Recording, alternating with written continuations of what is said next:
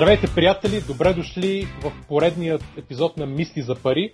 Днес буквално ще мислим за пари и се надяваме след епизода да сме ви разказали достатъчно интересни неща, за да могат да може да направите и вашите пари да мислят за вас. Това получи ли се твърде а, скандално като отваряне? Се чуде. Чудесно, Чудесно ли? А, два, двамата ми гости днеска са финансови експерти и са се занимавали буквално с всякакви аспекти на инвестициите, финансовото консултиране, инвестиционно банкиране, корпоративни финанси, изобщо всяк, всички аспекти на финансово инвестиционен бизнес. Виктор Караджов и Никола Филипов. Здравейте! Здравейте! Искам да ви попитам, а... имаше много интересни новини през последната седмица, които ще обсъдим В, в подкаста. Едната беше за покупката на МКБ Юнион Банк от страна на Първа инвестиционна банка. Имаше също новина за продажбата на поредният голям фонд за земеделска земя СЕРЕС на, на Ромфарм.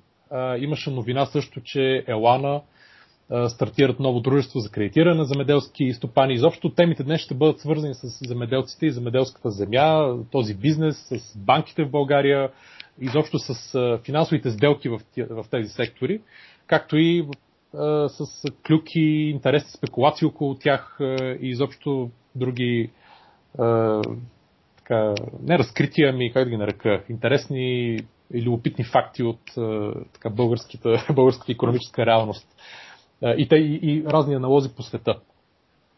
Така че няма, няма да губим време, да започнем с основната новина от вчера, която се появи в медиите, по продажбата на МКБ Юнион Банк на Първа инвестиционна банка. Няма обявена цена на сделката, така че трябва да спекулираме в подкаста каква е, за каква цена се продава МКБ Юнион Банк. Има ли някой, който да...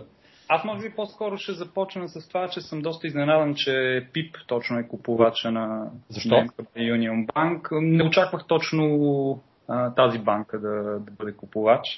В смисъл, а, ти очаква... А, нали сега, в крайна сметка МКБ Юнион Банк е на, на пазара, така да се каже, от поне от доста време. Тоест, да, поне от четири години. Аз си спомням още от преди да. две хиляди и осма-две хиляди и девета се говореше.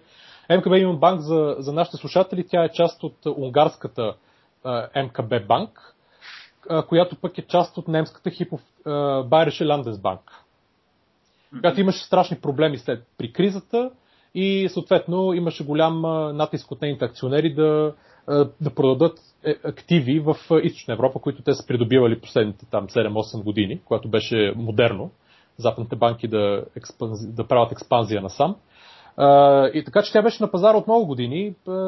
В смисъл, изненадвате, че точно ПИБ я купи, че не е някой да, чужд? Да, точно, точно поради факта, че в България имаше няколко банки в последните години, които се продаваха. Българо-американска кредитна банка, МКБ Юнион Банк, т.е. трябва да кажа, че съм доста изненадан, че точно ПИБ а, а, нали, закупиха тази банка, но ако трябва да спекулираме относно цена, Uh, нали, като погледнем book value-то на, на МКБ Юнион Банк, което е малко над двеста милиона лева, според мен е може би нула цяло и пет до нула цяло и шест пъти book value, бих казал аз. Uh, една вметка искам да направя. Book value uh, реално означава какъв е собствения капитал на банката. Да. Защо се гледа този индикатор? Защото банките по принцип, uh, когато стават сделки, нали, не говорим само за България, но в световен мащаб, една банка се продава или купува съответно на някакъв мултипликатор на, на, на собствения капитал. Така е прието в, в индустрията. Тоест МКБ Юнион Банк, да речем, има двеста и двадесет до тридесет милиона лева счетоводна стойност в баланса. Това е ако погледнем отчетите и за, към края на две хиляди и дванадесета година. И ако нали, този мултипликатор преди години, когато банките бяха така, много горещ актив, сделки минаваха на два пъти, три пъти дори. Имаше някои руски и украински банки, които минаваха и на пет-шест пъти счетоводна стойност. Аз мисля, че ПИБ, когато ам, беше пусната на борста в България, мисля, че мина на над три цяло и пет пъти, ако не се да, точно така. И дори мисля, че Корпоративна търговска банка, която беше пусната, пак мина горе-долу на, на, в, в някакви такива диапазони. Да. А, тоест, инвеститорите плащат, нали, да речем, преди плащаха много повече за... като стойност за банките. Естествено, после дойде кризата и тези мултипликатори се изместиха надолу, като в момента Дали, ако спекулираме, че сделката е минала на, да речем, петдесет или шейсет процента от тази счетоводна стойност, значи Първа инвестиционна банка са платили за собствения капитал или за сто процента от собствения капитал, примерно сто до сто и двайсет милиона лева или нещо, нещо от този сорт. Аз предполагам, че ПИБ, нали, бидейки една от водещите банки на българския пазар, доста добре го познават, така че може би по-добре са успяли да оценят а, МКБ Юнион Банк от а, други потенциални купувачи, но тъй като банката от вече няколко години реално се продава, Uh, предполагам, че доста, доста заинтересовани страни са погледнали, предполагам са направили някакъв due diligence uh, на, на банката и на финансите. И въпреки това, нали, до сега нямаше продажба.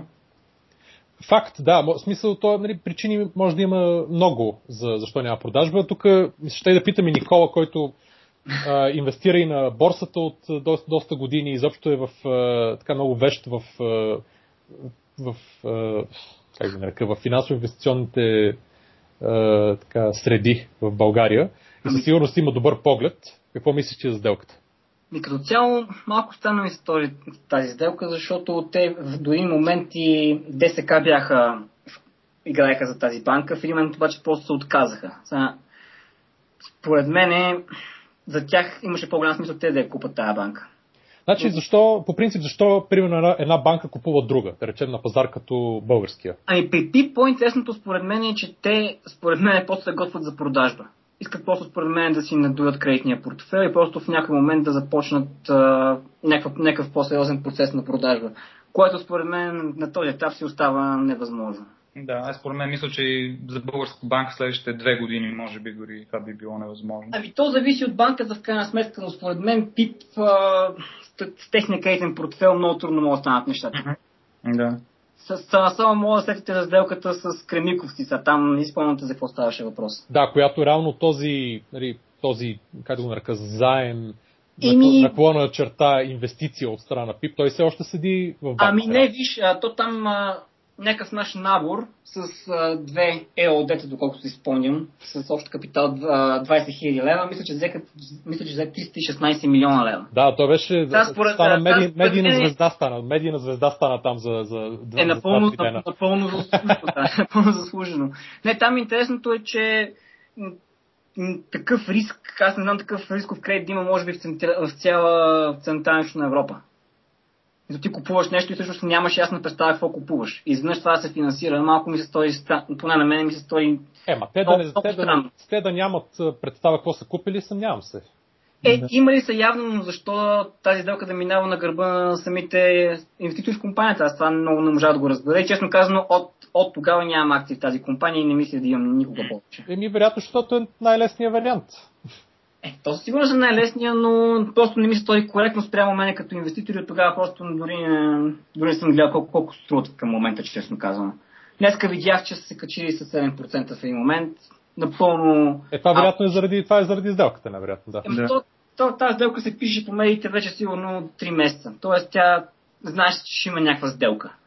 Като... Е, водеха се разговори, в смисъл не се знаеш. Е, да, но горе-долу сантиментът беше такъв, че явно ПИБ ще я, ще я купат, защото ДСК са се отказали просто в един момент. А има ли интересно, имаш някакви слухове, че и чужди купувачи имало, чужди дори и не само банкови, ами нали, чисто да, финансови инвеститори, просто инвестиционни фондове, които...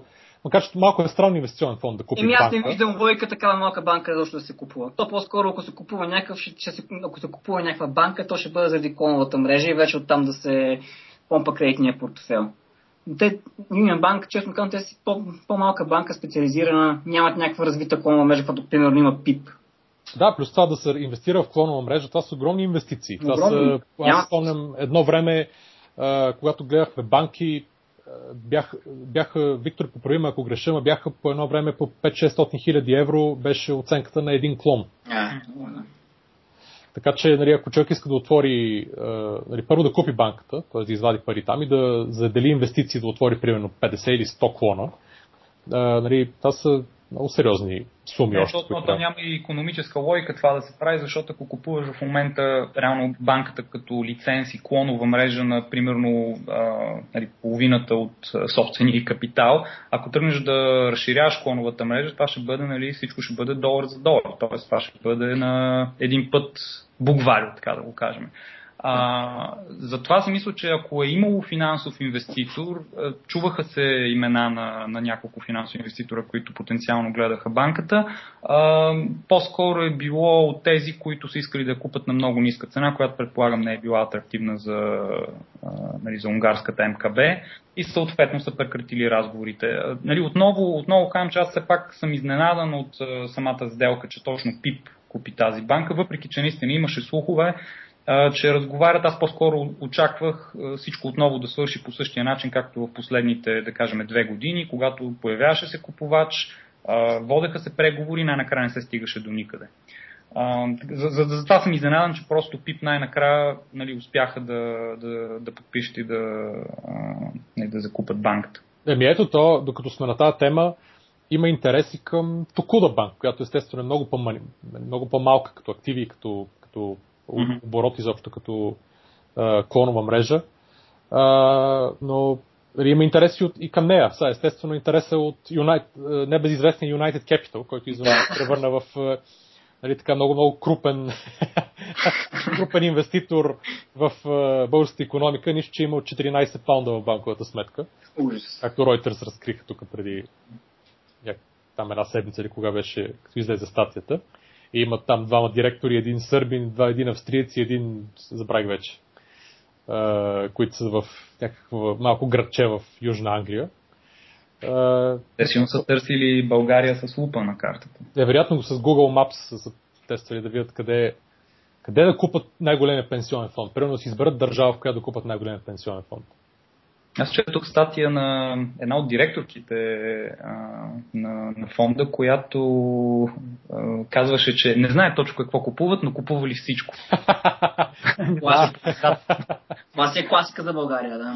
Ама тя директорки, тя не е българка, тя не беше ли тази англичанка? Англичанка или американка беше, не мога сега. Да, Дебора Стърджън ли, Стърджън ли нещо. Точно така, беше извадено като основно от статията, че не знае точно какво купуваме, но знам, че купуваме всичко.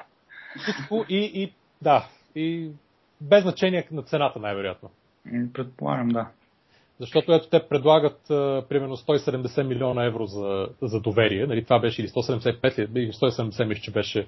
Ага, има ли, има ли беше публикувана цена? Защото е, беше тогава още публикувана, като излязоха, нали, спекулациите. Мисля, че на някаква цена... Vienna Insurance Group мисля, че не коментира цената по сделката. Е, бе, имаше някакви слухове. Смисъл, аз това съм го чел в една от статиите, мисля, че за сто и седемдесет милиона евро.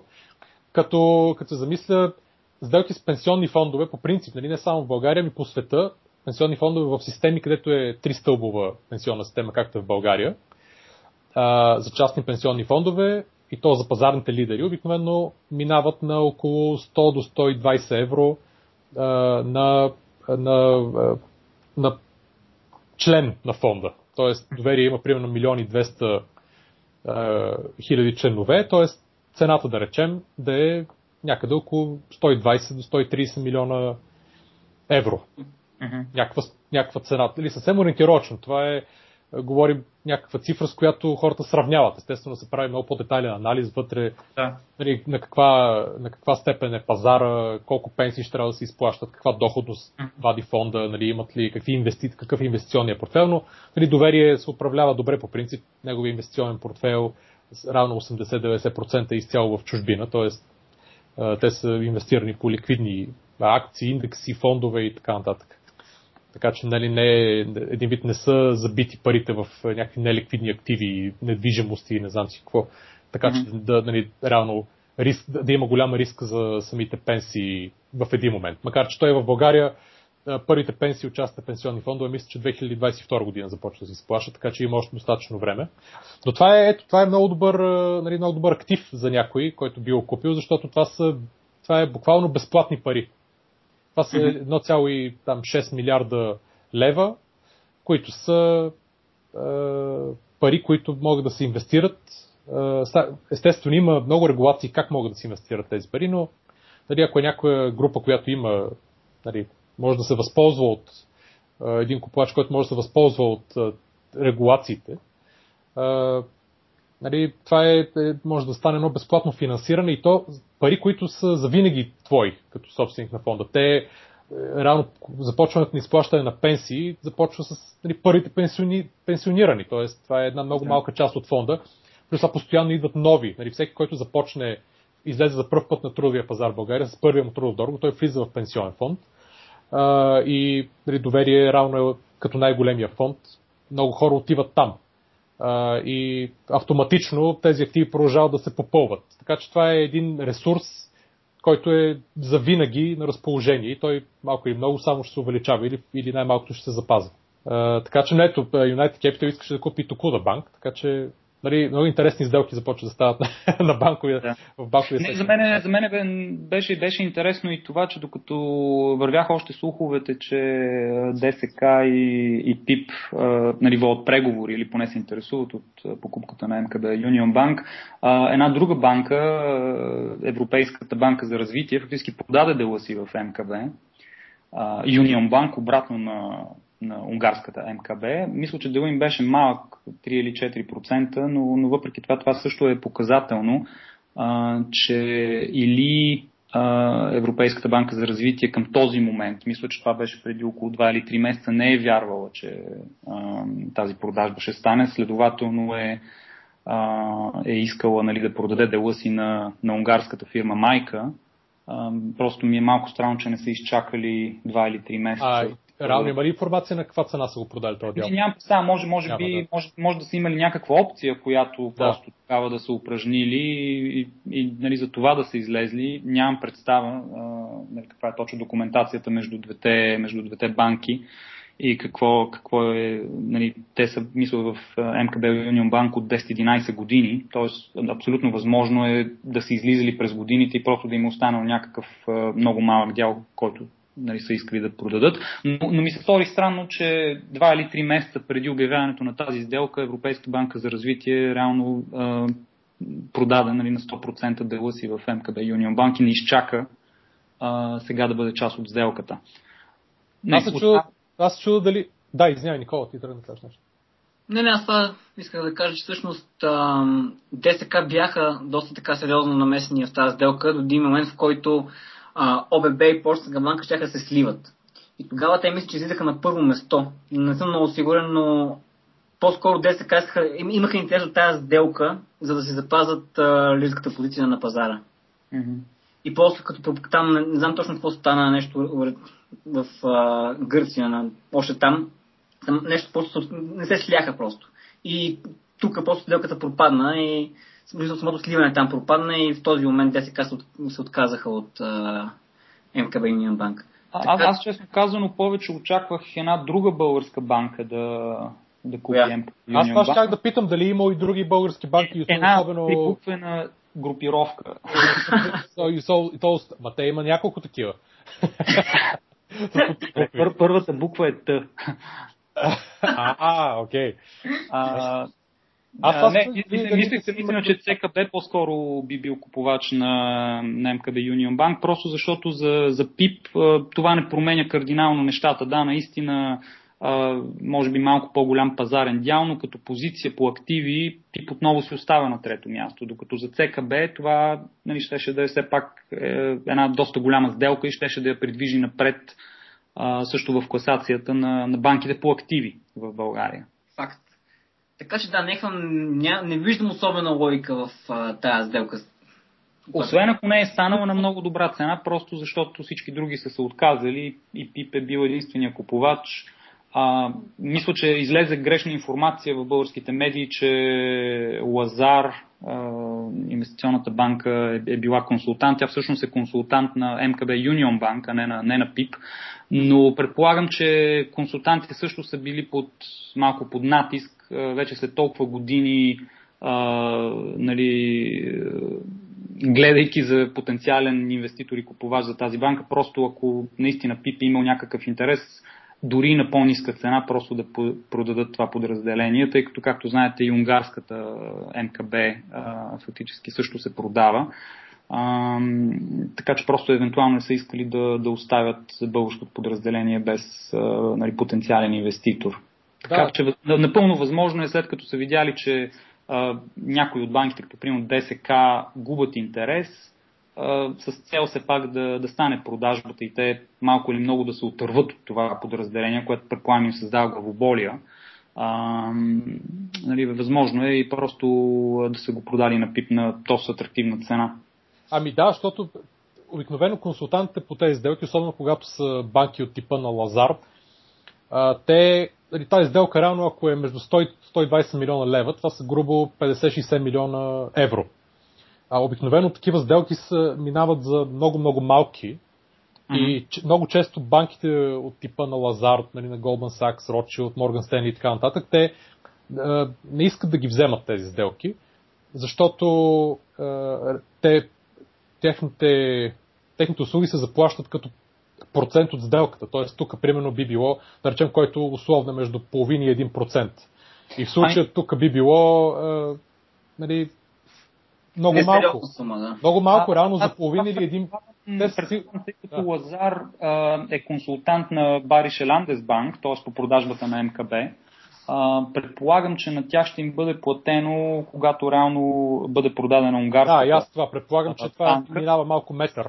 Да, това е нали, доста малка сделка, независимо сега дали е петдесет, петдесет и пет или шейсет милиона евро. Uh, нали, това за, за Лазар като банка и, и за, за Бариш Еландес банк това е една доста, доста uh, малка транзакция. А, така че предполагам, че нали, инвестиционната банка ще си получи хонорара, когато бъде продадена МКБ. Но това е интересното. Ето, примерно, със сигурност много хора, които слушат, си казват и, нали, добре, сделка, на която работят, работи един екип от, поне от банката, да речем не повече от четири-пет души, обикновено. Mm-hmm. Най-вероятно за такава сделка сигурно и по-малко. А, и на тях им се плаща За, за примерно сделка, която може да тече примерно шест месеца а, или една година, грубо, им се плаща примерно половин или един, нали, половин вероятно не, но може би един милион евро. Поне, което нали, са нали, много-много големи суми за, нали, за консултантски услуги. При България, ако сравним такава сделка, ако е български консултант, примерно ще му да. платят... А... Да, но тук все пак трябва да се погледне и факта, че това е много сложна сделка и много трудна и мисля, че факта, че банката се продава от поне две-три години нали, също, също показва, че а, нали, не, не е било лесно а, да бъде продавана, така че предполагам, че консултантите през тези две или три години активно са търсили инвеститори, са говорили с много и различни а, финансови и стратегически инвеститори, които да, да закупят банката. А и нека не забравяме, че все пак а, нали, а, финансовото консултиране обикновено а, консултантите получават заплащането си само ако сделката е успешна. Тоест има и случаи, когато ако примерно сега МКБ Юнион Банк не беше продадена, а, щяха да са работили безплатно две-три години. Не би, така им се пада инвестиционните банки, дали те докараха да. кризата. Да. Еми, аз честно казвам, не виждам какво толкова ценно има в МКБ Юнион Банк, така че... Еми имат милиард и шестстотин милиона лева кредити. Нали, верно, че не е ясно точно каква част от тях са точно, лоши. Съображение, да. Ето, ето, примерно, две хиляди и дванадесета година. Предполагам, че те са отписали... петдесет милиона лева са били отписани, което са грубо четири процента от кредитите. Да, аз предполагам, че, че, че са отписали някаква часа и, а, нали, както говорихме, тя едва ли е купена на, на, на Book Value, т.е. реално и ПИБ са... Нали, предполагам са предположили, че някаква част от кредитите са лоши или няма да бъдат върнати и съответно това е било част от цената. Между другото сега проверих в Инфосток, там пише, че ПИБ трейдва на нула цяло и пет Book Value. Еми аз предполагам, че тя не би платила повече отколкото тя. Да, поне така е на, на теория. Нали, трябва един... това си не бил на тях бенчмарка и това е било. Да. Да. Да. Не, това, което още е по-интересно е какво ще стане с този краткосрочен ресурс, който МКБ като унгарска банка има в МКБ Юнион Банк, българското си подразделение. Това мисля, че са около триста и петдесет милиона лева, а, които предполагам, че сега или ще бъдат изтеглени, а, или ще са част от сделката. Тоест ПИБ ще трябва да ги плати. А, ще е интересно да видим какво ще стане. То може, то според мен има вариант, при който те да си ги остават и да си просто да вдигнат лихвата в някаква степен, да ги компенсират. Може и така, да. Може и така. А, да. Много и това като опция, според мен. Възможно, защото аз не мисля, че ПИБ биха могли да платят допълнително. Ако предположим, че цената на сделката е сто до сто и десет милиона лева, а, отгоре още... Да, много скъпа, няма логика. Да, да, да. да. А, българските банки. Аз се изненадвам, че нали, другия, другата банка, КТБ, която обикновено е спрягана за купувач на какво ли не и обикновено участва в много сделки, нали, тя не е се появила тук на хоризонта. Да. А може и да била. Тя в момента мисля, че по активи е пета. Тоест... Ой. А, корпоративна Катър, търговска. Стига, бе, то голямо не знаехме. Ако не се лъже... Да, шест цяло и пет милиарда лева, мисля, да, че... пет е, защото мисля, че преди тях Пис. са ОББ, а след тях са Райфайзен. А, мисля, че те в момента са пети по активи. А реално ПИБ плюс МКБ, мисля, че ги изпреварват. Или те, може би, бяха и преди това... Да, мисля, че те бяха преди, преди тях. С седем милиарда, да стават с осем и половина. Ти беше трета и си остава трета. Ага. А в Риси това не променя кардинално а, да. пазара. Ще ми е интересно да видя междуто на корпоративна търговска банка какъв им е ръст на активите, примерно от две хиляди и шеста до момента. Няма си знаеш, ако сигурно е трийсет и пет до четирийсет процента. А, така имаше нещо брутално най-вероятно. Аз мисля, че дори в пъти трийсет процента ми струва малко. Ще е брутално това. Ще го сметна между тези дни. Да. Докато сме на тема сделки, един друг сектор, където стават много сделки напоследък, или, айде говорим за последната година, години и нещо, е с земеделските земи, земеделските фондове. Ето, тук преди няколко дена пак се вече официално затвори сделката за продажбата на земеделския фонд СЕРЕС на обичайния купувач на земеделски земи, Ромфарм, тази интересна фирма, която се занимава с фармация в Румъния, пък мисля, че в Русия имат голям пазар на, на фармация, където вероятно са и корените на, на Ромфарм. Тя купи на ЕЛАНА, на ЕЛАНА земеделския фонд и вече с деветстотин хиляди декара притежавани. Не стана ли най-големия мисля, че е най-големия притежател на земеделска земя? Да, най-големия. Е, мисля, че държавата е по-голям собственик, но най-големият частен собственик е... Най-големият частен, да. Да, защото деветстотин хиляди декара... Аз не знам в България колко са общо... Никола, ти, ти си доста добре запознат с този сектор. Колко е земеделската земя по принцип в България? О, честно казано, към момента не мога да се точно колко беше, но със сигурност съм най-големият частен с... Сигурно в пъти над, над втория. Да, рано те, гледам, че СЕРЕС са имали сто осемдесет и шест хиляди декара земеделска земя. А те реално купуват само земеделската земя, нали? Не и, да, да, не купуват... и дружеството, да, което управлява земята. Ами то там със самото дружество, доколкото си спомням, е малко по-деликатна ситуацията. Мисля, че нещо като ам, те го купуват, после го продават. А, нещо такова имаше като, в самата сделка като цяло. Но идеята на Ром Фарм е, те просто купуват земите и ги дават под наем. Това има на тях. Те, те не искат да правят земеделие. На тях да. Идеята има да се диверсифицират а, бизнеса, просто и да имат а, земеделие в България. Като, като мисля да имат, а, да нямат земеделие, просто да ги дават под найем. Арендуват ги и това е. Това има на тях модела, супер лесен им е и са окей с него. А каква би била идеята да купуваш толкова много земеделска земя? В смисъл, това е нали, очевидно има някаква стратегия, нали, ако влезем да речем в конспиративните теории вече, да, нали, има някаква стратегия за това ти да искаш да станеш огромен притежател на един от най-ценните активи във всяка една държава. Земята.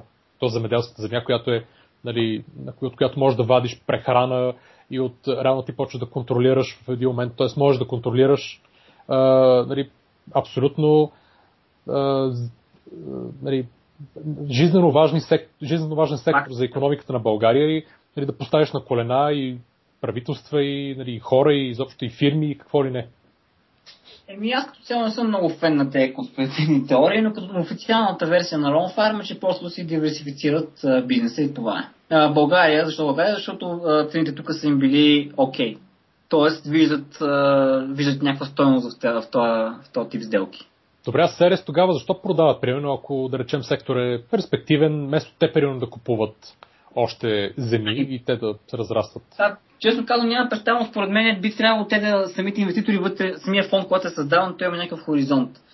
Да. И самата идея на, на СЕРЕС първоначално била просто да се възползват от тези подценени земи, които бяха там две хиляди и шеста - две хиляди и седма година, просто да, да се възползват от целия, от целия ръст в сектора.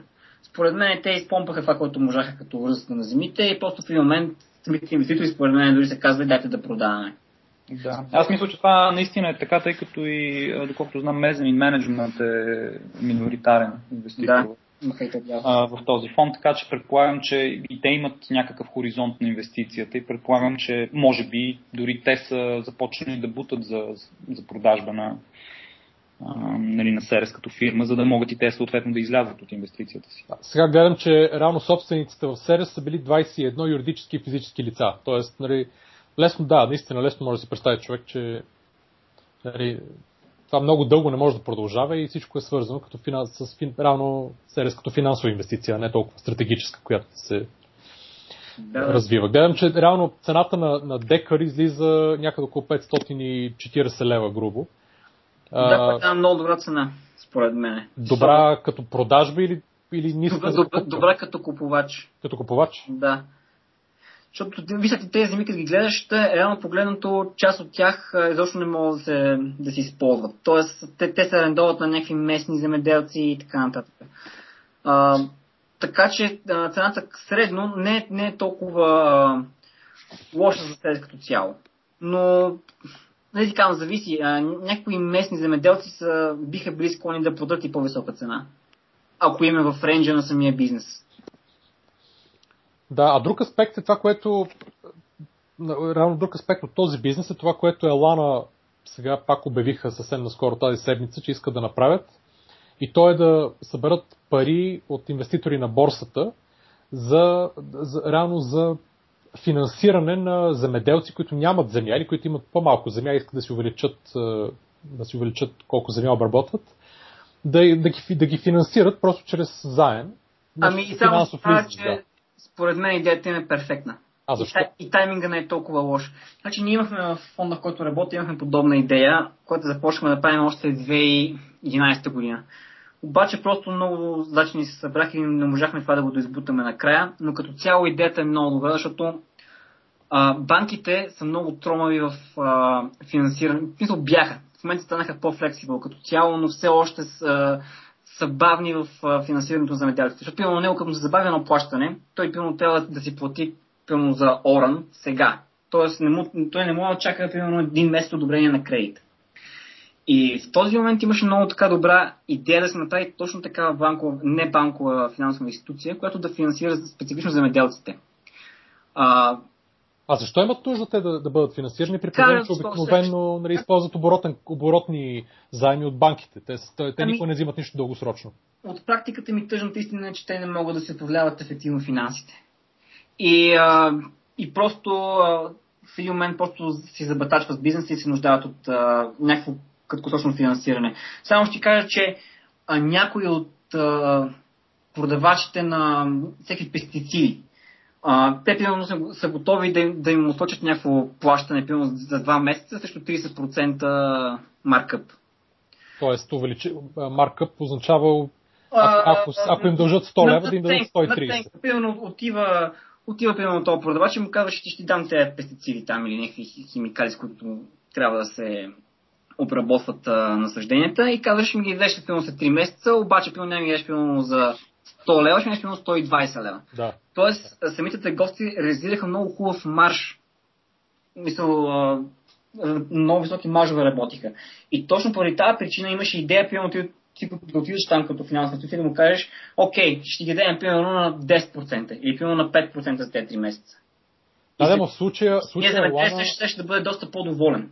А, съгласен съм, но в случая Елана, поне начинът по който ще започнат е да дават заем за закупуване на земя. Ами да, но на, нашата идея като цяло беше а, за какво си пожелаеш горе-долу. За закупуване на земя беше най-сейфти плей, защото а, в този момент цените се още вървяха нагоре. Това вече последствие, когато почнаха да продават а, и Еларга, те и сега между другото през годините са продавали немалко земи. Тогава пазара върши също нагоре. И имаше доста добра, имаше инсентив да се, да се придобиват земи. Тоест, какво се получава? Идва земеделци и казват, дайте ми някакво хикс количество пари. А, ти тези пари ги взимаш на сто процента. Защото в общи случай, примерно, ти му а, дискаунтваш земята, примерно, на петдесет процента. Тоест, Тоест... това означава, че ако му дадеш сто лева на заем, за да си купи земя, реално, му, реално той може да си купи само половината, защото ти му искаш два пъти повече земя да даде като гаранция за заем, отколкото му даваш. Да, и т.е. бизнес модела беше направен по такъв начин, че ти горе-долу, ако си вземаш парите, си доволен. Ако самия земеделец нещо дефолтно, си още по-доволен.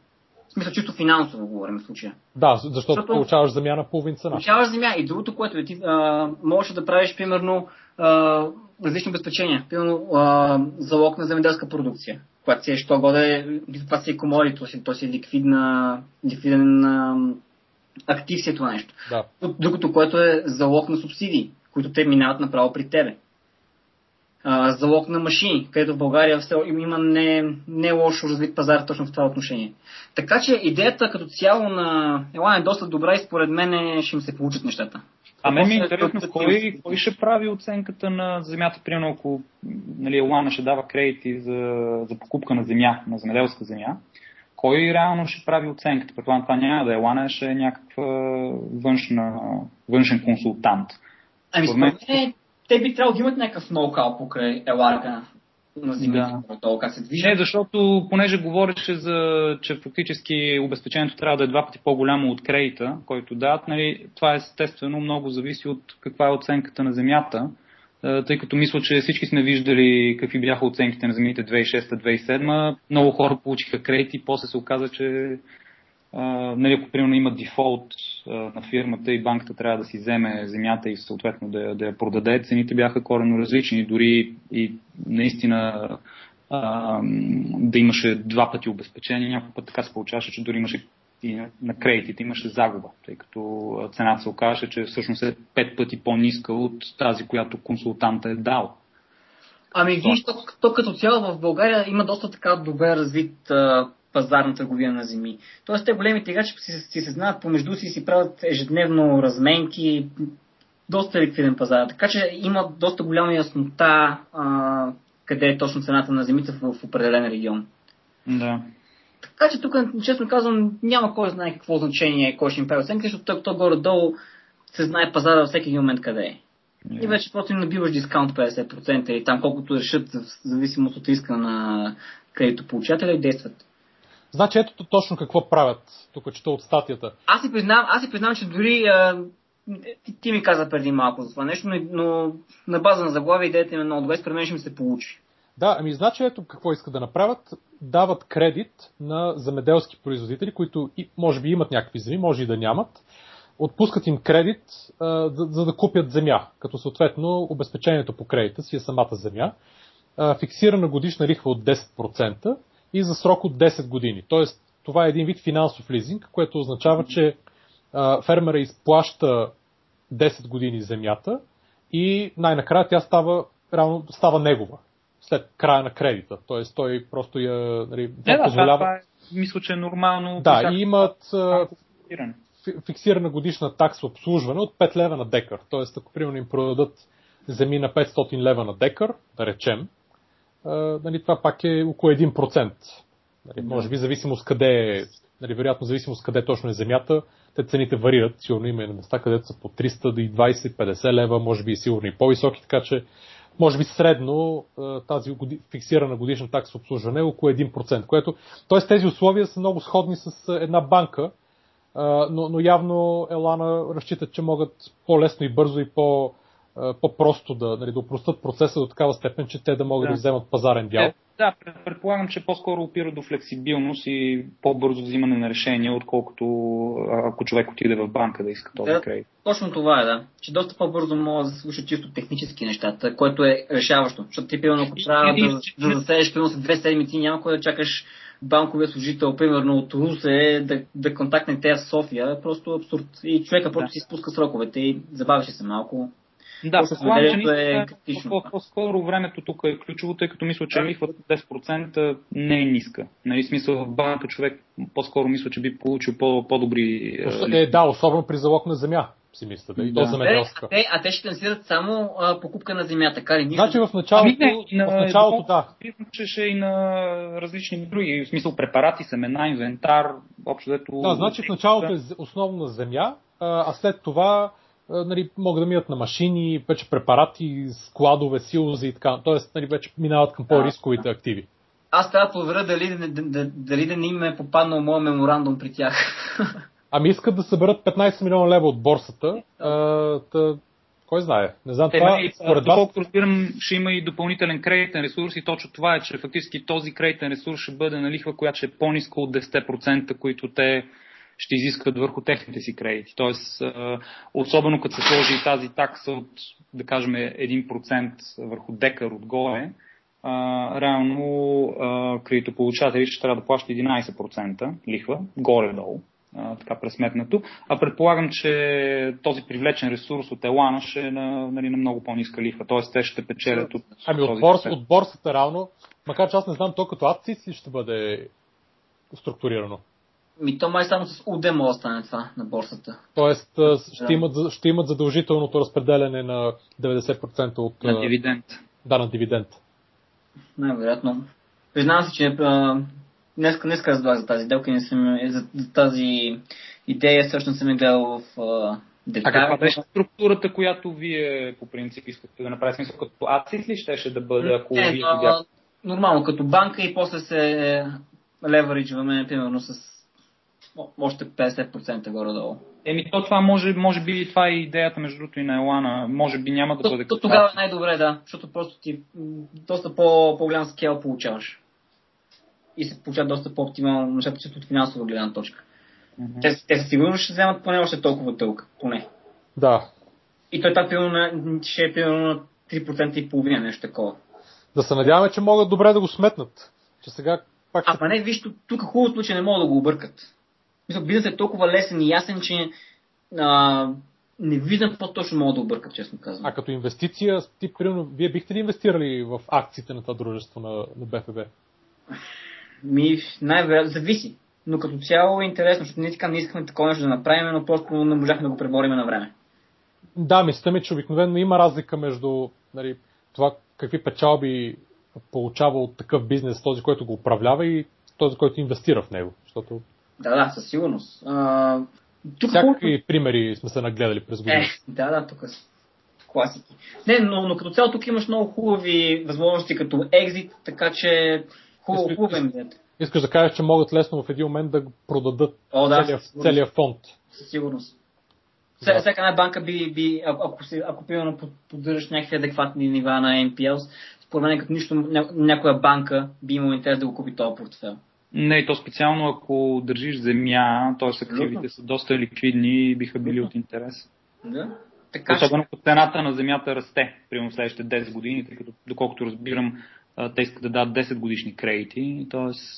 А, между другото, аз точно това не съм убеден, че земите, цените на земите ще растат в следващите десет години. Примерно тази година, според мен, ще се окаже доста неприятна за повечето земеделци. За по-малките, по-големите те ще се оправят със сигурност. Но за по-малките просто в, в Украина, в Полша, някакви огромни добиви изкараха, които бутнаха доста цената. А пък има региони в България, в които не е валяло дъжд примерно два месеца. Кое, което доста, ще обърка сметките на доста по-малки земеделци. Затова в началото на разговора на тази тема казах, че тайминга на Елана може би не е толкова лош. Защото а, очаквам някъде пролетта да има доста голямо търсене на, банк, на банков ресурс от а, земеделците, за да могат да си вършат годината. Добре. Та тема...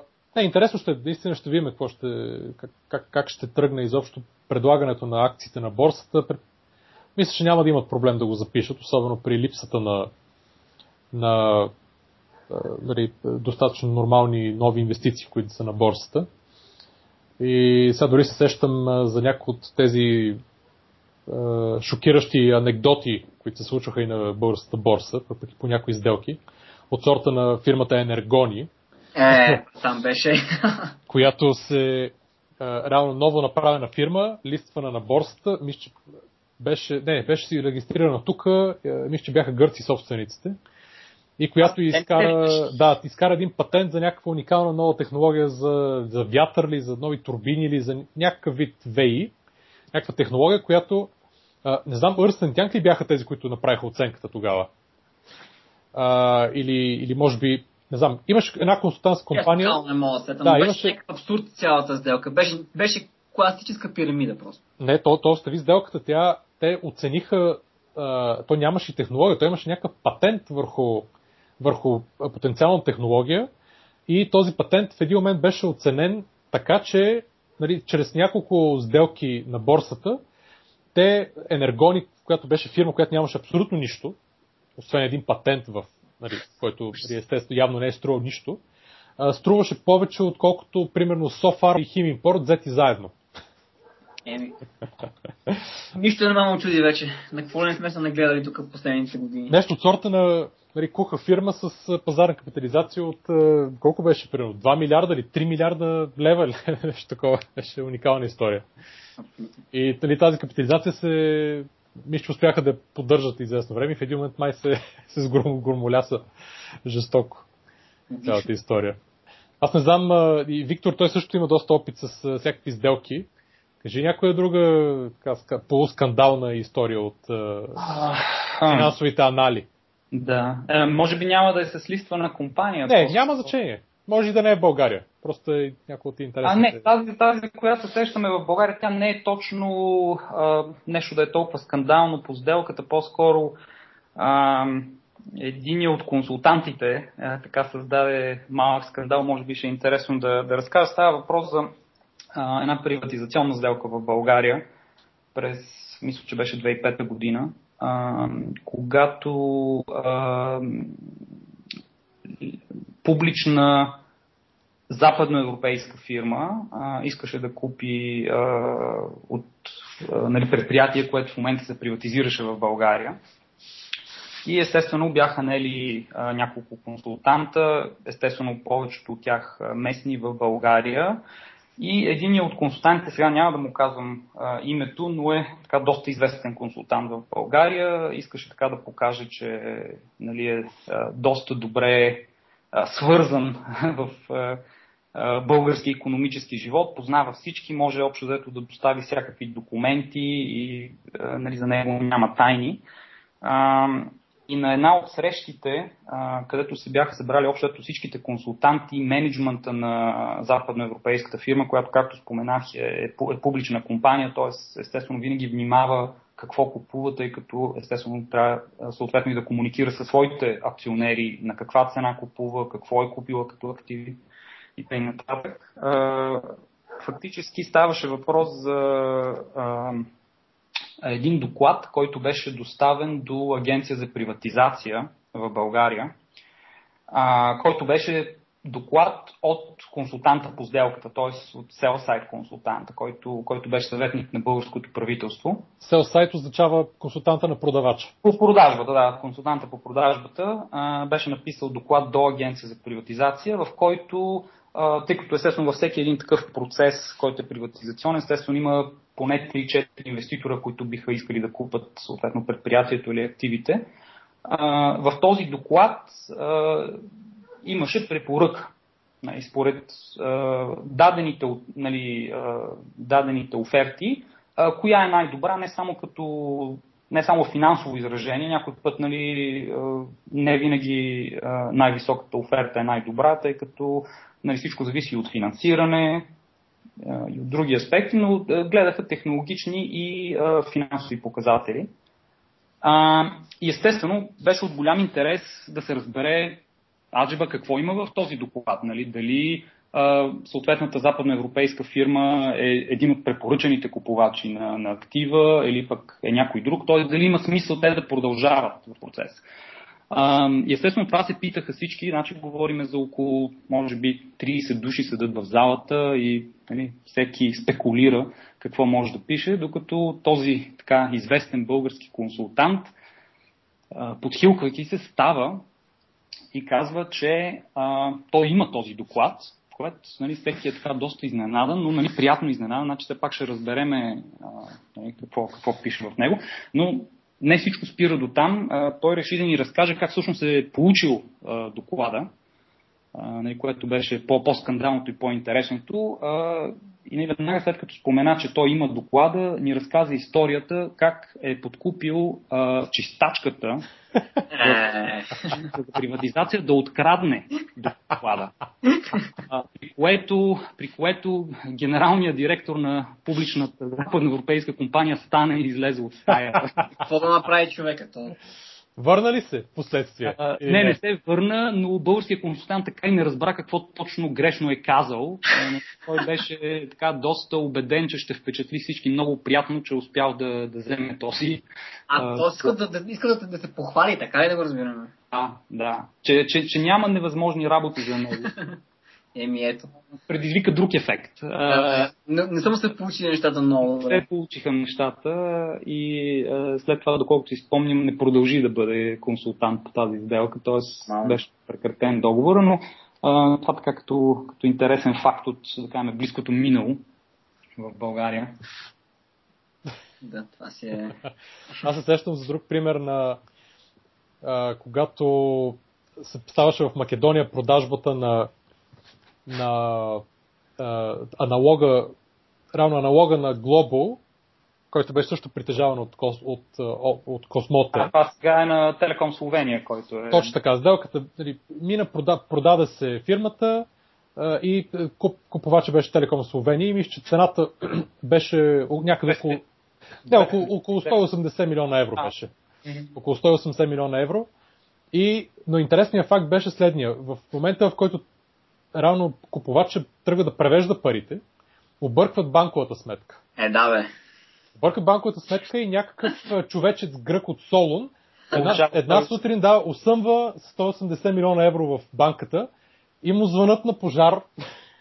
Дай Боже всеки му, какво ти кажа. Дай Боже всеки му. Аз чудя дали той човек после отишъл и е казал, не ме интересува, нали, той примерно те са анулирали сделката, той ги е нали, върнал обратно.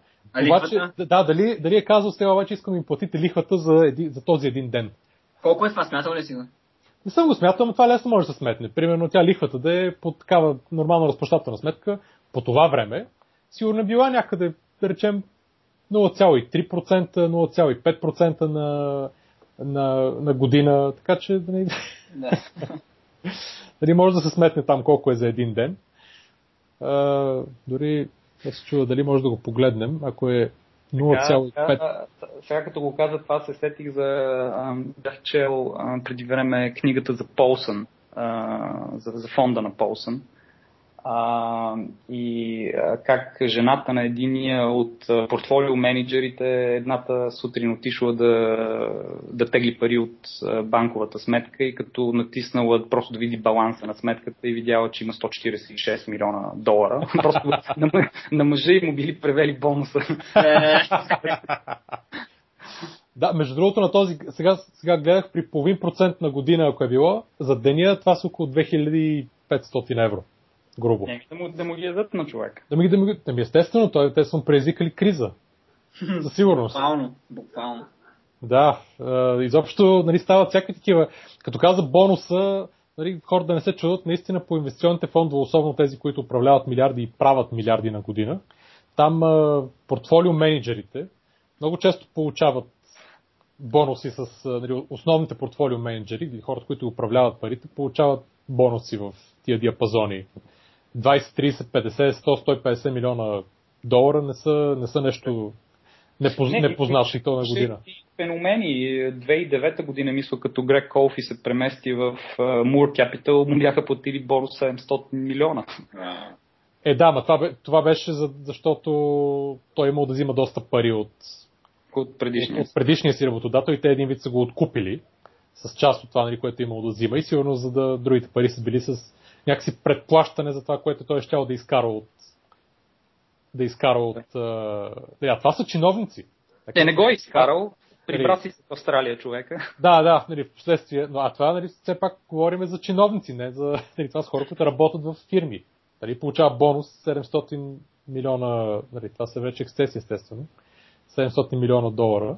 Да, а пък като започне някой човек работа тук в България, не знам дали седемдесет лева дават първоначални бонуси. А, но друг, другото интересно е, нали, има винаги една, изобщо цялата професия на инвестиционното банкиране, а, особено, нали, отделите за сливане и поглъщания, които са, нали, моят любим термин, с така силен еротичен привкус, сливане и поглъщания, там на запад, на запад има една магия, която е така разпространена сред хората, които за пръв път отиват на интервюто, за да работят, на инвестиционните банки, за да работят там.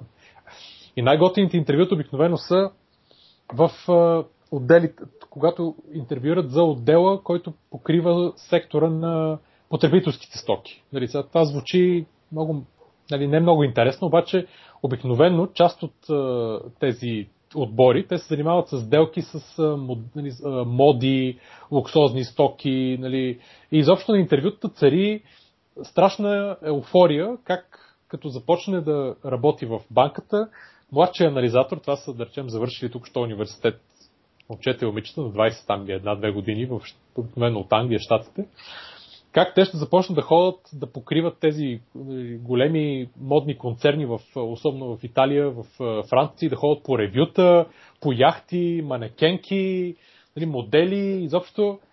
Да, а действителността е тъжна. А действителността е, че четири години те не излизат от офиса до между девет сутринта и три през нощта и реално ревюта и гледат по телевизията и при другото време седят и отсветяват кутийки на PowerPoint или подреждат цифрички напред-назад по презентациите. И това, са, нали, това, е, това е досега с... Нали, единствен досег с тези модни фирми е, че им пишат имената им на, върху презентациите. Обаче винаги тази магия... И колкото, колкото и да обясняваш на човека, мен лично ми се е случвало няколко пъти, колкото и да обясняваш на някой, че, нали, в физики да работи като инвестиционен банкер не е това, което той си мисли. А, нали, никой не вярва. Каза, бе... Ти не знаеш.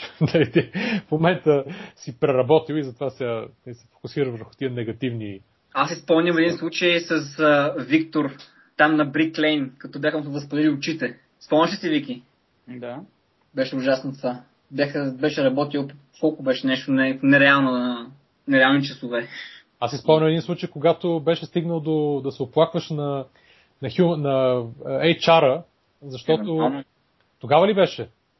Може би, сега така не мога да спомня, беше при много, много години. Да, мисля ми, че беше примерно работил там две денонощия, после беше ходил до Турция, беше се върнал и беше продължил да работиш и там да, нещо се да, бяха да. скапали очите, си спомням. Да, да, това, това е случая, да. Не знам колко дни си. Случай беше три или четири дни, сега така не мога точно да си спомням. Да, но... Да. но беше нещо брутално, си спомням още тогава, викам. А... Да, да, аз имах да. също разни колеги, които примерно един, един, един ден го виждам, или изглеждаше що годе нормално, или що годе. Каза, то, то беше петък, той каза, че е дошъл в понеделник. Топса, или не си беше тръгнал още. Да. И спеше в една конферентна зала и през два дни ходеше да си купува от среща от магазина Нова Риза. И се къп... И се къп... Всеки ден. Еми, еми, примерно, да, защото той не, не е имал някакви срещи, не е имал, не, нямаше нужда, нали, да, да се приготвя, но да си купуваше там две-три ризи и, и се къпеше долу в, в, в фитнеса. Фитнес, да. На душовете. И защото инвестиционните банки, те са много добри, особено в Щатите и в Англия, да предоставят условия за... Нали, живот. Да, да, за живот. Да, аз си спомням, като започвах работа в Goldman Sachs, там в офиса имаше всичко. Имаше кантина, в която ядеш, имаше а, химическо чистене за костюмите ти, имаше, а, нали, можеш да си поръчваш кола за вкъщи, вечер, такси, имаше фитнес, кафенета, фитнес, естествено имаше. Тоест ти отиваш на работа и всичко, което ти е необходимо да съществуваш и да живееш. Трябва е само една детска градина, ако имаш деца, направо да оставиш детето и то да седи в детската градина. Да, нали, нямаше, нямаше никаква нужда ти да напускаш офиса. Никаква нужда. Е, изобщо беше много добре измислено. Да. Да ти вземат цялото време. Цялото време, да, да. Това са четиринадесет до шестнадесет часа на ден. М- може би отново просто да се върнем на темата. Сега се сетих за друг, за друг случай. Отново става въпрос за България. Ако си спомните, две хиляди и осма година Антена продаде Нова телевизия на Modern Times Group. Това се случи, мисля, някъде през лятото, ако не се лъжа. Може би юни-юли. И Делойт в България а, бях, а, мисля, че консултант по сделката, но в смисъл, не, не, не, не консултант в а, финансовия смисъл на, на думата, финансов консултант, по-скоро due diligence консултант. А, съответно, а, когато а, започваше сделката за би ти ви, естествено те бяха много добре позиционирани отново да, да бъдат due diligence консултант, просто защото твърдяха, че познават пазара много добре, българския телевизионен пазар, тъй като съответно бяха току-що затворили сделката за, а, за Нова телевизия.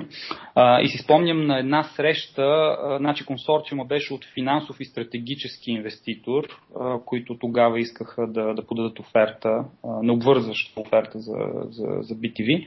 А, просто решиха да се срещнат с, а, с различните консултанти а, в България. И Делойт, такава стремежа си да покажат, че знаят пазара, казаха, че ще приготвят някакъв документ за срещата, просто да, нали, да покажат колко добре познават българския телевизионен пазар. А, получи се малко конфузна ситуация, защото бяха забравили на няколко, мисля, че на две или три места да изтрият Нова телевизия. И просто... Ужас. Да, и съответно става естествено въпрос... Може би август-септември две хиляди и осма година, нали, кризата вече беше а, на вратата на България, навсякъде в Западна Европа, съответно а, вече дори вървеше към рецесия. А, и въпреки това документ им си личеше, че просто не е променен от когато са го писали за, нали, за, за Нова телевизия, въпреки че дори бяха забравили на няколко места да, да изтрият а, нали, името на Нова телевизия, да го замерят поне с, с би ти ви. Story Place All е трудно като цяло. Да, да. Но, но и твърдяха, че примерно рекламният пазар в България, тъй като естествено една телевизия се издържа от реклами, главно, ще расте с двайсет процента през две хиляди и девета година. Нали, което, това което... преди фалито на Лиман Брадърс ли беше или след? Лиман Брадърс бяха консултант на би ти ви, и по време на този процес бяха заменени от джей пи Morgan, тъй като Лиман фалира.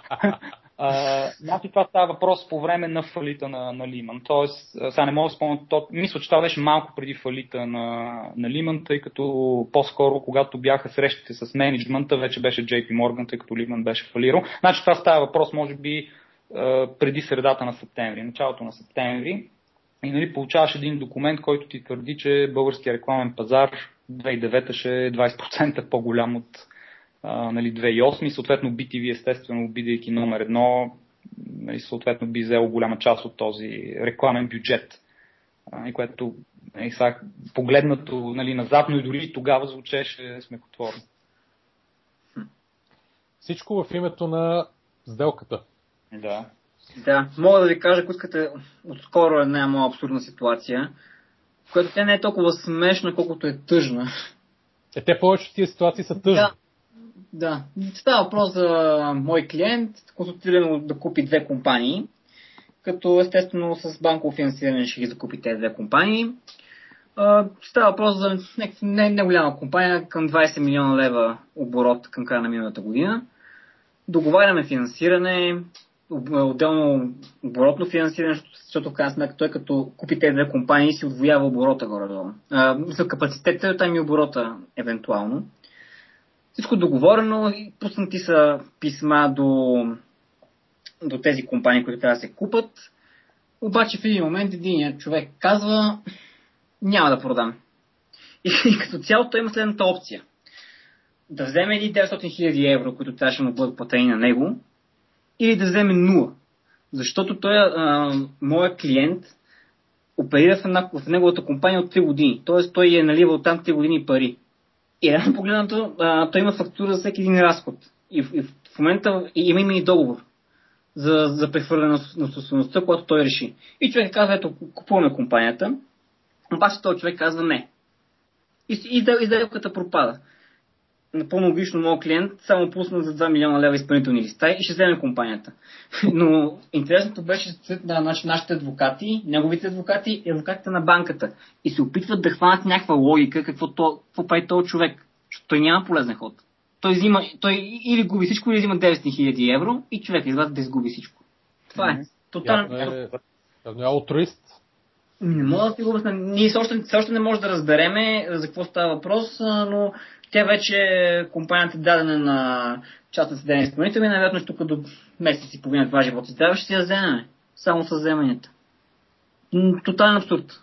Ами някой път се случва такива работи. Аз съм ставал също свидетел на собственици, които просто а, може да се каже, протакват някой път нещата, а съответно фирмата е доста задлъжняла и в един момент, да, опитвайки се да я продадат на по-висока цена, най-накрая банката им взима фирмата и тези реално взимат. Това ще стане в крайна сметка. А, а, още по-тъжното е, че той примерно звъня тук преди два месеца да каже, че се извинява и че нещо се е объркал и ако може да се подпише договора. Сега, при което ние вече съвсем а, не можахме да повярваме какво се случва. Но, за съжаление, това са някакви истории, които се случват наистина и направо не мога да ги повярвам. Да. Защото той човек има, има писмо за намерение от една от най-големите български банки за одобрено финансиране, т.е. той всичко какво трябва да направи да се яви в банката и да си вземе парите. Но човека предпочита да изгуби всичко сега, не знам. Все още остава мистерия каква ми била идеята. Все още остава. Явно има някакъв, има някакъв план. Да. Може да намери любовта и да не му трябват пари. Да, т.е. закъсва от всякъде, но да. Така че всеки такива щуротийки се случват непрекъснато. Сега, един мой познат ми разправяше, че някаква сделка пропаднала, но голяма някаква сделка, там, някаква, някаква спедиция, пропаднала за два джипа. Защото те хората са били купили някакви хик шестици, класика това, да, и казали, да, обаче искаме да си вземем хик шестиците. И те, естествено, неговите хора са казали, няма никакъв проблем, ще ги приспаднем от волеша на компанията, но те казали, не, те си наши, ние сме си ги заслужили. И сделката пропаднала за двете хик шестиците, примерно сделка, примерно за седем милиона евро, нещо такова, не е малко. Е, вие, вие не знам дали си спомняте, когато а, руската РАО УЕС подаде оферта да купи ТЕЦ Варна и офертата им беше примерно две цяло и пет пъти по-висока от на всички другите. В някакъв момент се усетиха, че явно плащат огромна цена. Сега не си спомням, мисля, че ЧЕЗ бяха номер две с двеста милиона, пък РАО УЕС бяха дали петстотин. И защо? Ами, не знам, мисля, че някакъв АБН Амро им бяха консултант, е объркал модела. Oh.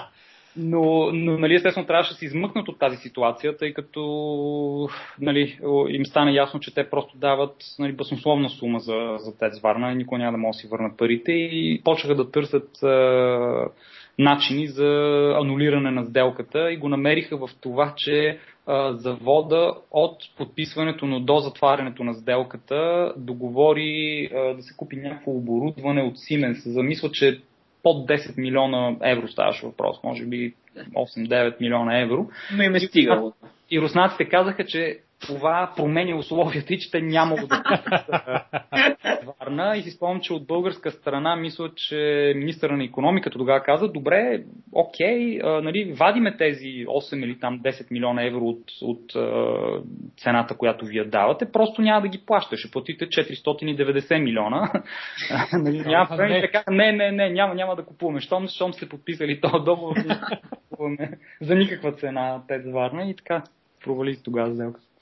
Абе, какво ще кажете за сделките с медии точно преди изборите? Ти говориш за NetInfo? Ими, Инвестора се продаде, NetInfo се продаде, са Focus News се оказа, че се продаде. Някакво доста интересно такова раздвижване имаше в сектора, което аз не можа да си го обясня защо е. То, то дори преди това също се продаде и Ти Ви седем. Да, да. Това беше при някакъв на... на английски фонд. Нека кажа. Но не е United Capital. Не е United Capital. Някакъв... Да, може би бил Arsenal Capital или нещо такова. И, а интересното, интересното е, че нали, реално сега нали, NetInfo беше купено, т.е. Дарик беше купен и после, и после пак продаден. Точно да, нова два, месец, два месеца след сделката. Ама аз по-интересното, значи, Нова телевизия през цялото време за NetInfo, защото ние там също имахме някаква игра, през цялото време те бяха главния... Те се сочиха за купувачи, защото те имаха и парите, беше най-лесно, най- най- най-логично беше те да ги купат. Обаче в един момент се отказаха поради някаква причина. А това, това за кой говориш? За нова за телевизия? За NetInfo. Да, да, но нова телевизия са се отказали или кой? Да, ми не, не стана ясно, в един момент просто казаха, че нещо не им се занимавали, не знам точно какво стана, но да, мисля, че не биднаха такава финална оферта. И изведнъж се оказаха хората, които даже имам информация, че не са ги взимали на сериозно дори, от Дарик. И рано Дарик си ги купиха. и само два месеца след това, там колко два-три месеца, Нова телевизия ги купи и Дарик и NetInfo. Не разбирам точно това ми била логиката. Може би NetInfo ми била малка като... Ами не, не може да и от друга страна да се погледне, изпуснали са NetInfo, окей, Дарик е купил NetInfo и просто а, нали, Нова телевизия се решили, искаме да се развиваме в тази посока, т.е. страна ни NetInfo, ще купиме просто Дарик. Защото NetInfo е много хубава компания, аз съм я разглеждал и те наистина си работят много, много добре, някакви много високи маржове правят, супер са си. И при тях цената имаше логика. А каква беше разлика в цените? Беше цената, аз не, не съм виждал точно. Аз не, не мога да се предиспълня, но беше, но беше някаква реалистична. За разлика от инвестора, които да. Там мисля, че над сто EBITDA се продаваха, което не, не знам. А какво означава? Над сто EBITDA означава сто пъти реално е, печалба, оперативна печалба. Да. А колко пъти приходи е това? Защото обикновено тези фирми търгуват на, на приходи, на EBITDA там не е толкова Еми... метър. Тъй като те растат по двайсет до трийсет процента, естествено когато растат. растат да, по точно тук това е, че те а, ни, нито правят, смисъл специално за инвестора, да е. Те мисля, че даже имаха спад в приходите и бяха горе-долу на break-even, нещо такова и uh-huh, uh-huh. не виждам каква е лойката се плаща, каквото и било премия, било той на приходите за такова нещо. А то е интерес, този реално пазар на интернет медии, от тази гледна точка, той е, понеже има адски много играчи, той не е ли относително наситен вече? Според мен е наситен, но той сега след тези последните консолидации...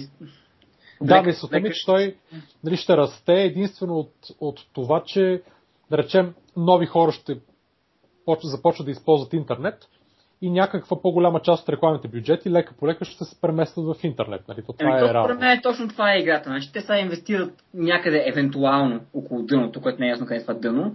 И вече според мен на тях играта им е да се възползват от а, обръщането на цикъла, когато все пак отново започнат да се, а, да се дават някакви по-сериозни бюджети за реклама. Не, Като... не е само това. То не е, мисля, че не е само рекламата ми, по-скоро и тъй наречената интернет пенетрация е важна да, в този смисъл, тъй като ако се погледне колко хора използват нали, компютър и интернет в България, а, ние сме може би на едно от последните места в Европа. Нали, дори в една Унгария, примерно, мисля, че около петдесет или дори над петдесет процента от домакинствата имат а, достъп до интернет, което не е в България случая. Мисля, че в България е около трийсет и шест процента, ако не се лъжа. Тоест, ако човек наистина вярва, че в следващите три, четири, пет години а, а, България ще върви по този същия път, т.е. интернет пенетрацията ще се увеличава, съответно има голяма логика, тъй като колкото повече хора влизат в интернет, ако ти си един сайт, какъвто е NetInfo, който държи А Бе Ве, Ви Бокс седем, т.е. едни основни български сайтове, ясно е, че нали, твой пазарен дял ще расте и съответно ще генерираш а, също много приходи. Да, макар че нали, обикновено сайтовете, те са... Нали, бизнес с много, нали, много високи маржове, обаче е, нали, много, е, много е лесно да дойде нов сайт.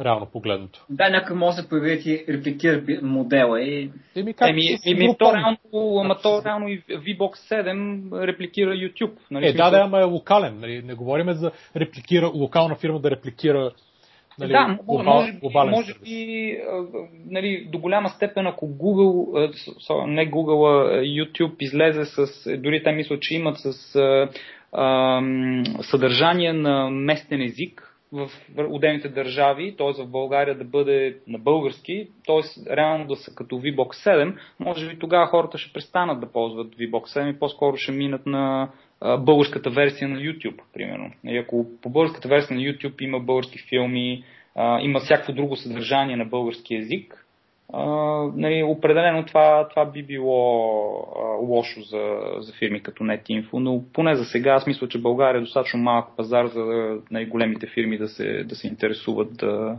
а, предлагат съдържание на български. Да, факт. Така че може би някой локален може, но не знам точно какъв е пазарният дял на, на V-Box и на А Бе Ве. Е, ма то, че... то, то няма как да го знаеш. Ни казва друго, трети казва трето. Да, но, но мисля, че е достатъчно голям. Някъде бях чел, че една трета от българите ползват реално почта в А Бе Ве. Да. А, тоест, много е трудно, а обикновено почтата е така много, много е характерно при почтата, че човек не си ги сменя често. а, тъй като вече като има един имейл адрес, обикновено нали, приятелите ти и хората, които ти пишат, го знаят и е много трудно да накараш всеки да сега да почне да ти пише на друг адрес, така че винаги го поддържаш. Съответно гледаш рекламите, които а, нали, а, хостинг компанията също слага или съответно други компании а, слагат на сайта и, и така.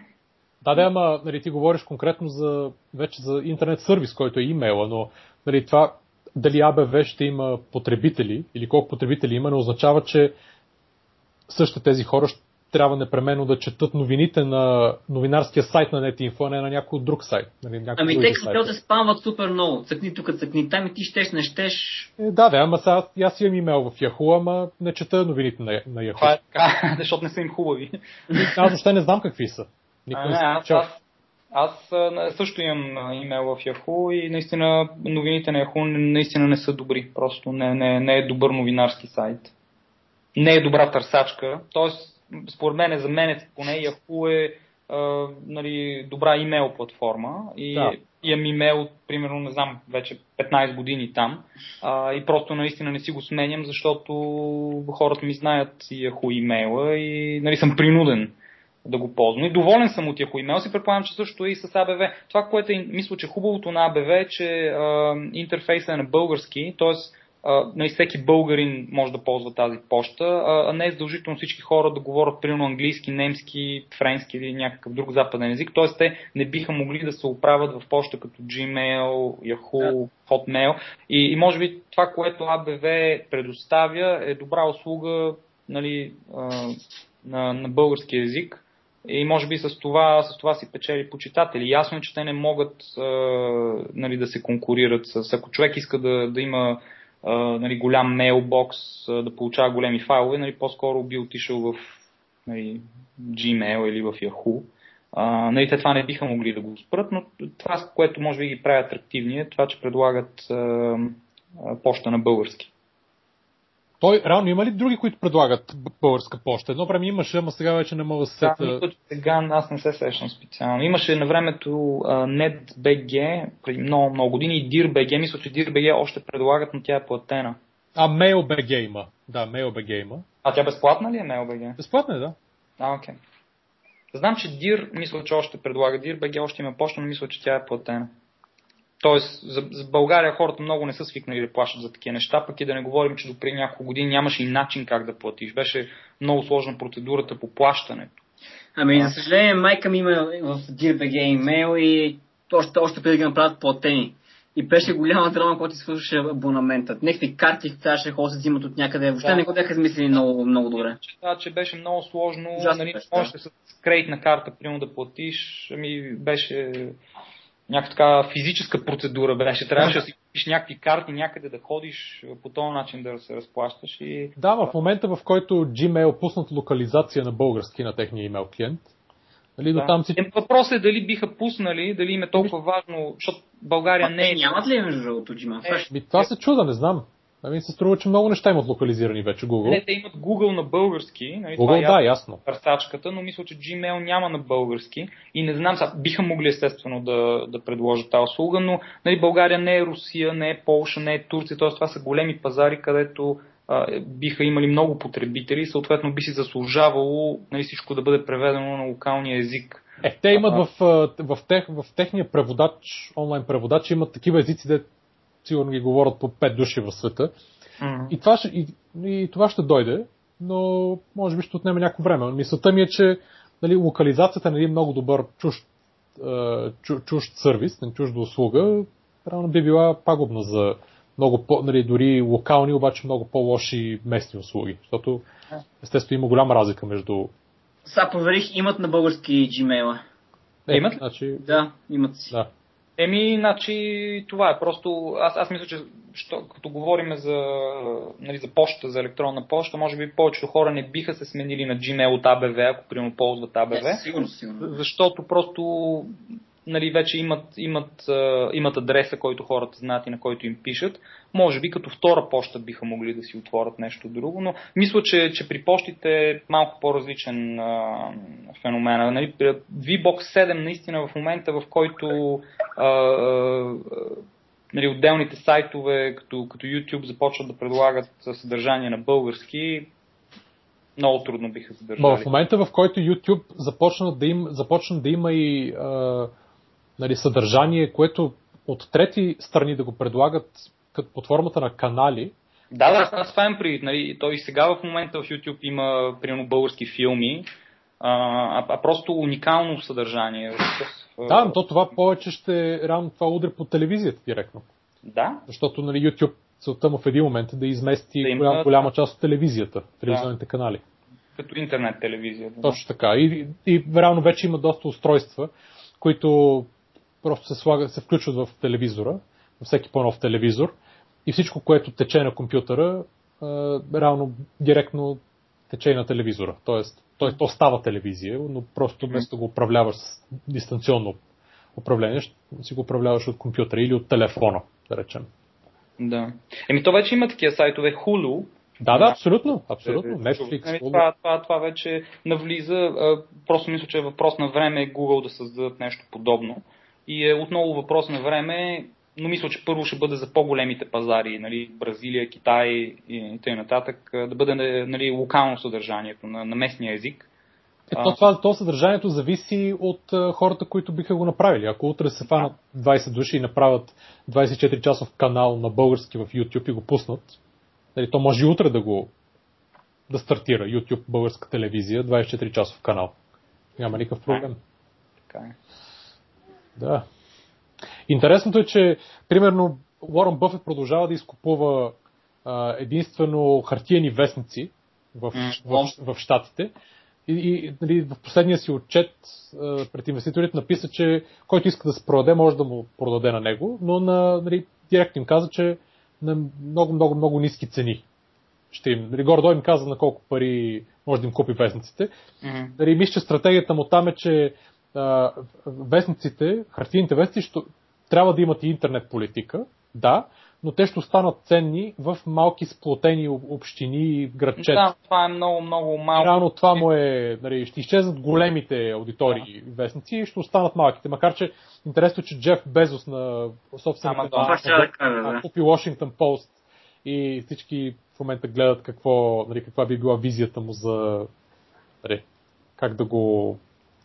Аз не знам да го отворим да расте. Вестниците имат някакво бъдеще, нали, в следващите, примерно да кажем пет до десет години определено, но ам, точно ам, на някакво локално ниво, според мен и сред по-възрастното население, нали, които примерно не ползват електронни четци, не ползват интернет, не ползват компютри, т.е. нямат достъп до а, онлайн издания.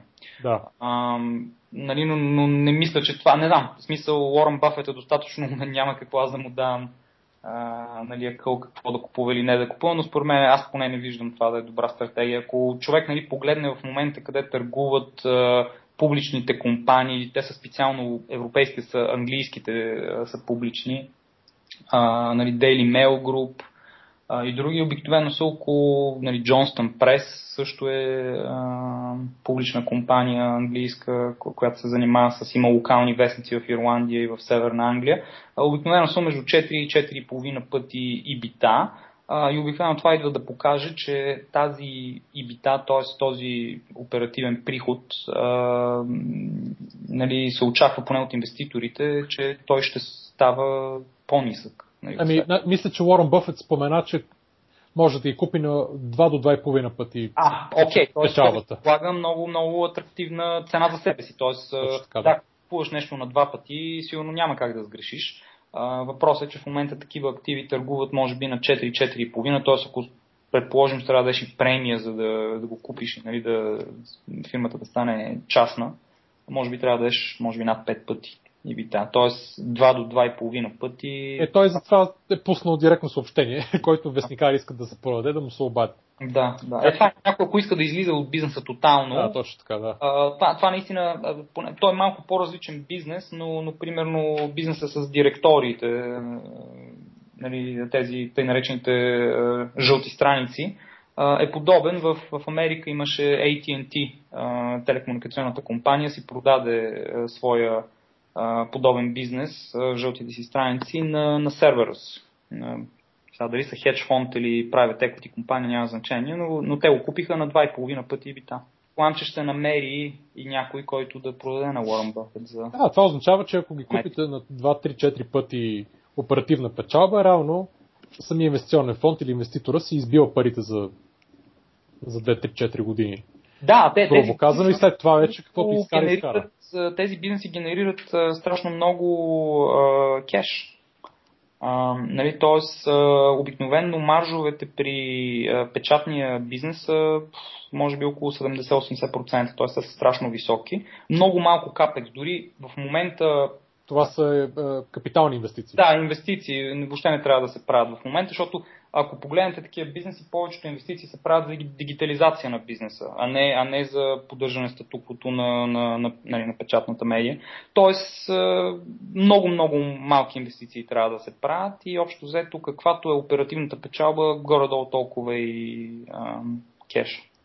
А интересното е, че ето, примерно, Уорън Бъфет притежава много медии и притежава сумата и вестници вече. Той през годините ги е купувал. А, но, нали, примерно, той не си купува медии, за да си, нали, прави някаква пропаганда или да... Нали, той изобщо не се меси в редакторските решения за какво да пишат да. Тия медии. Той купува просто като финансова инвестиция. Нали? Нещо, което примерно в България, нали, се прави точно обратно. Не, тук, тук, да, то тук според мен нито една от сделките не е финансова, така че... Което е много интересен подход и показва доста добре, нали, Бъфет, който, нали, какъв, какъв тип човек е. И рано преди да, тук преди да приключваме и искам да ви разкажа една история като от две хиляди и девета година, когато ходих с един приятел в Омаха, където е базиран Уорън Бъфет и неговата, неговия холдинг. А, той тогава беше годишната му среща с инвеститорите и както обикновено той е три-четири дни пълно веселие. А, да, и а, понеже в борда на директорите му е и Бил Гейтс и те два дни преди самата среща Uh, бяха отишли, да, те много играят бридж заедно. И бяха отишли в едно, в някакво ресторанче в Омаха, да, да поиграят бридж и естествено собственика на ресторанчето веднага на, нали, електронното табло отвънка написал: във всеки един момент поне двама милиардери са в ресторанта. И беше много интересно, после в, вече на, на самата среща, която той е, той е равно като, то си чисто шоу, нали. Цял ден, тридесет и пет хиляди души имаше на самата среща на Уорън Бъфет и рано в шест или седем часа той заедно с неговия партньор Чарли Мънгър седат и е, отговарят на въпроси на публиката и там, нали, рано редуват публиката и медиите. И то всяки въпроси. Обикновено те ги питат не, някакви неща за бизнеса, но другите неща са, нали, абсолютно не свързани с, нали, с това, което те правят и са общи, понеже са ултра интелигентни и двамата и могат да и дават много интересни отговори на всякакви, по всякакви теми и проблематики. И, а, а пък те, нали, тогава рано Бъфет беше на седемдесет и девет години, Чарли Мънгър беше на осемдесет и шест, мисля. И седяха шест часа тия хора на, едно, на, едно, на една маса с една почивка от един час, мисля, на обяд и отговаряха на въпроси пред тридесет и пет хиляди души. И то въпроси, които те не знаят предварително какви са. И човек като види отговорите, т.е. нали, те, мисленето, на, нали, на, дори на доста сложни въпроси, мисленето беше по порядка на една-две секунди.